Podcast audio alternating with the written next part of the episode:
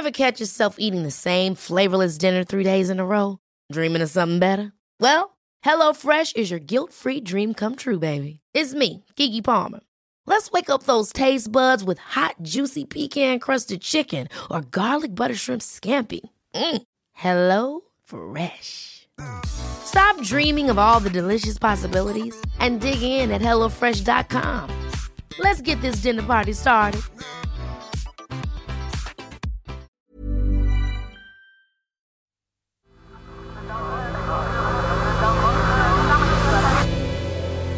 The Sense Maker. Hello, I'm Claudia, and this is Sensemaker. One story every day to make sense of the world. Today, there was a real concern at the start of the pandemic that lockdowns would lead to a spike in suicides. But recent figures show an opposite trend.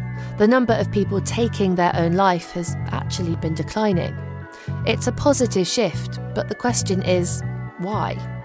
And just as a warning, I'll be discussing suicide in this episode. I mean, the other, obviously, the big pastoral thing we're doing at the minute is funerals. That's Reverend Jan Gould speaking on another one of our podcasts, the Slow Newscast, last April. She was talking about the rise in the number of funerals in the first lockdown and how she and her parish were coping. Over the course of just four months, the Reverend had ministered 60 funerals. A third of the deaths were due to COVID 19. A further 17 of the funerals were deaths by suicide. Before the pandemic, Jan Gould said she would see funerals for just three or maybe four suicides a year. Her parish is in Ely in West Cardiff, one of the most deprived areas in the city. I guess in the early days of the pandemic, it was just absolute panic for people that had lost their jobs. Um, and because of the nature of work they did, either zero hours contracts or agency work, they weren't qualifying for the furlough scheme. Um, and I think that was the cause of almost all the suicides I did. It was a really distressing time, and it left her with a worrying thought. What if this trend continues throughout the pandemic?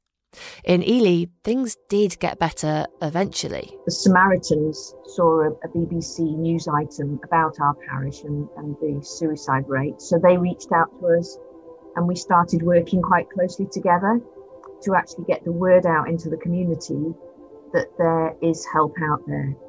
Mm-hmm. And, and, so actually, I think once that word started getting out, you know, that the, the suicide rate fell quite quickly. Um, and so then it, it was no longer really a concern because we knew that people had actually discovered how to access support.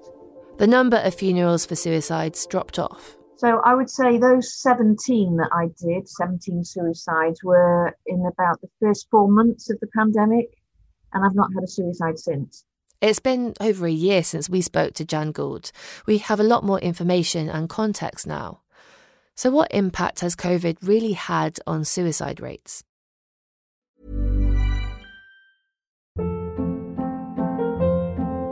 Hold up. What was that? Boring. No flavor. That was as bad as those leftovers you ate all week. Keke Palmer here, and it's time to say hello to something fresh and guilt-free. Hello Fresh. Jazz up dinner with pecan-crusted chicken or garlic butter shrimp scampi. Now that's music to my mouth. Hello Fresh. Let's get this dinner party started. Discover all the delicious possibilities at HelloFresh.com.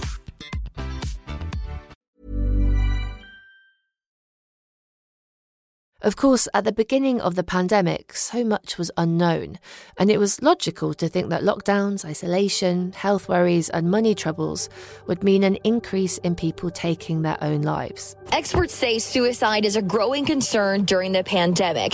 Data showing the volume of calls on the rise and the types of calls even more alarming. In June last year, one figure in particular was flying around.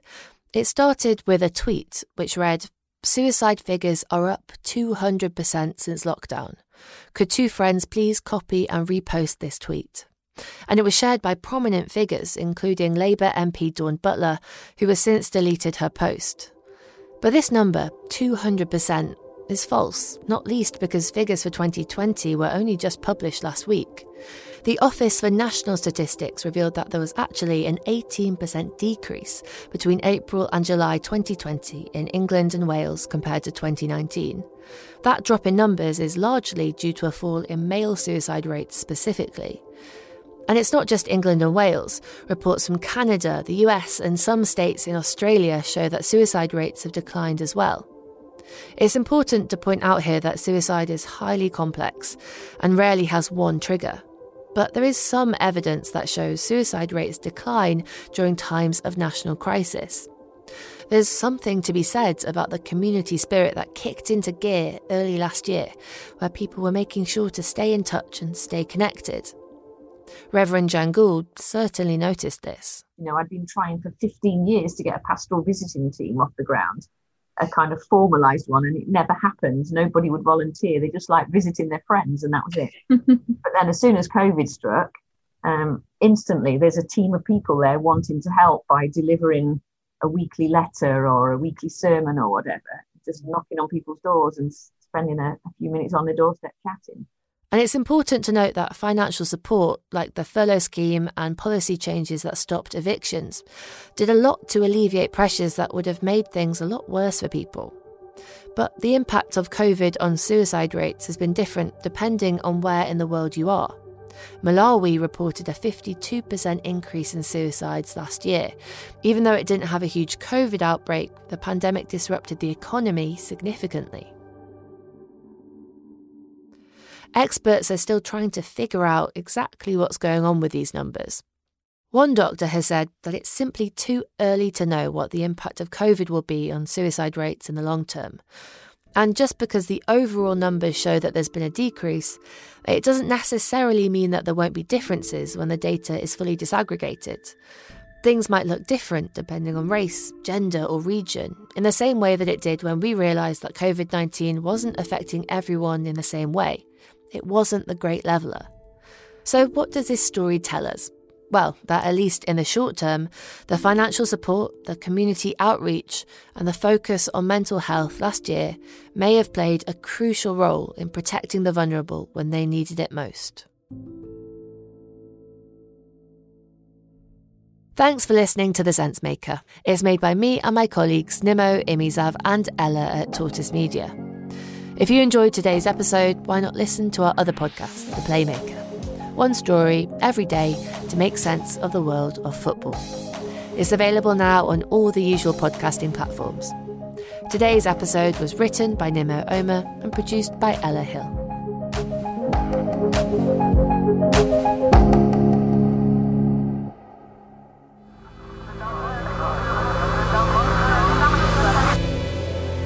The Sense Maker.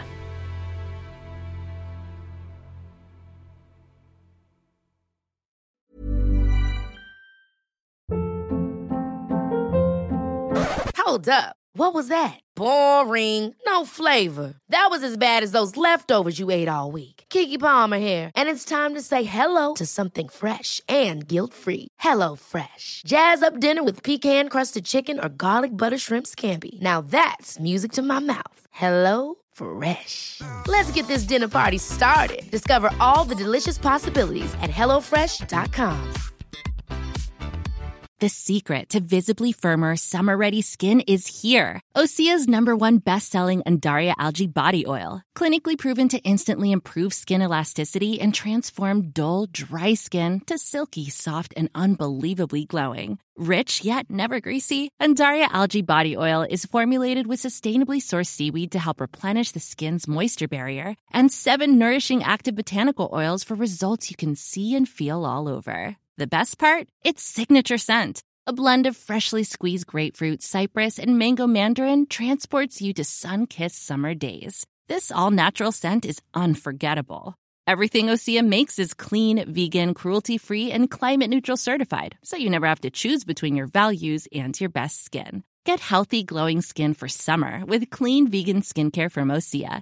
Get 10% off your first order site wide with code GLOW at OseaMalibu.com. That's O S E A Malibu.com code GLOW.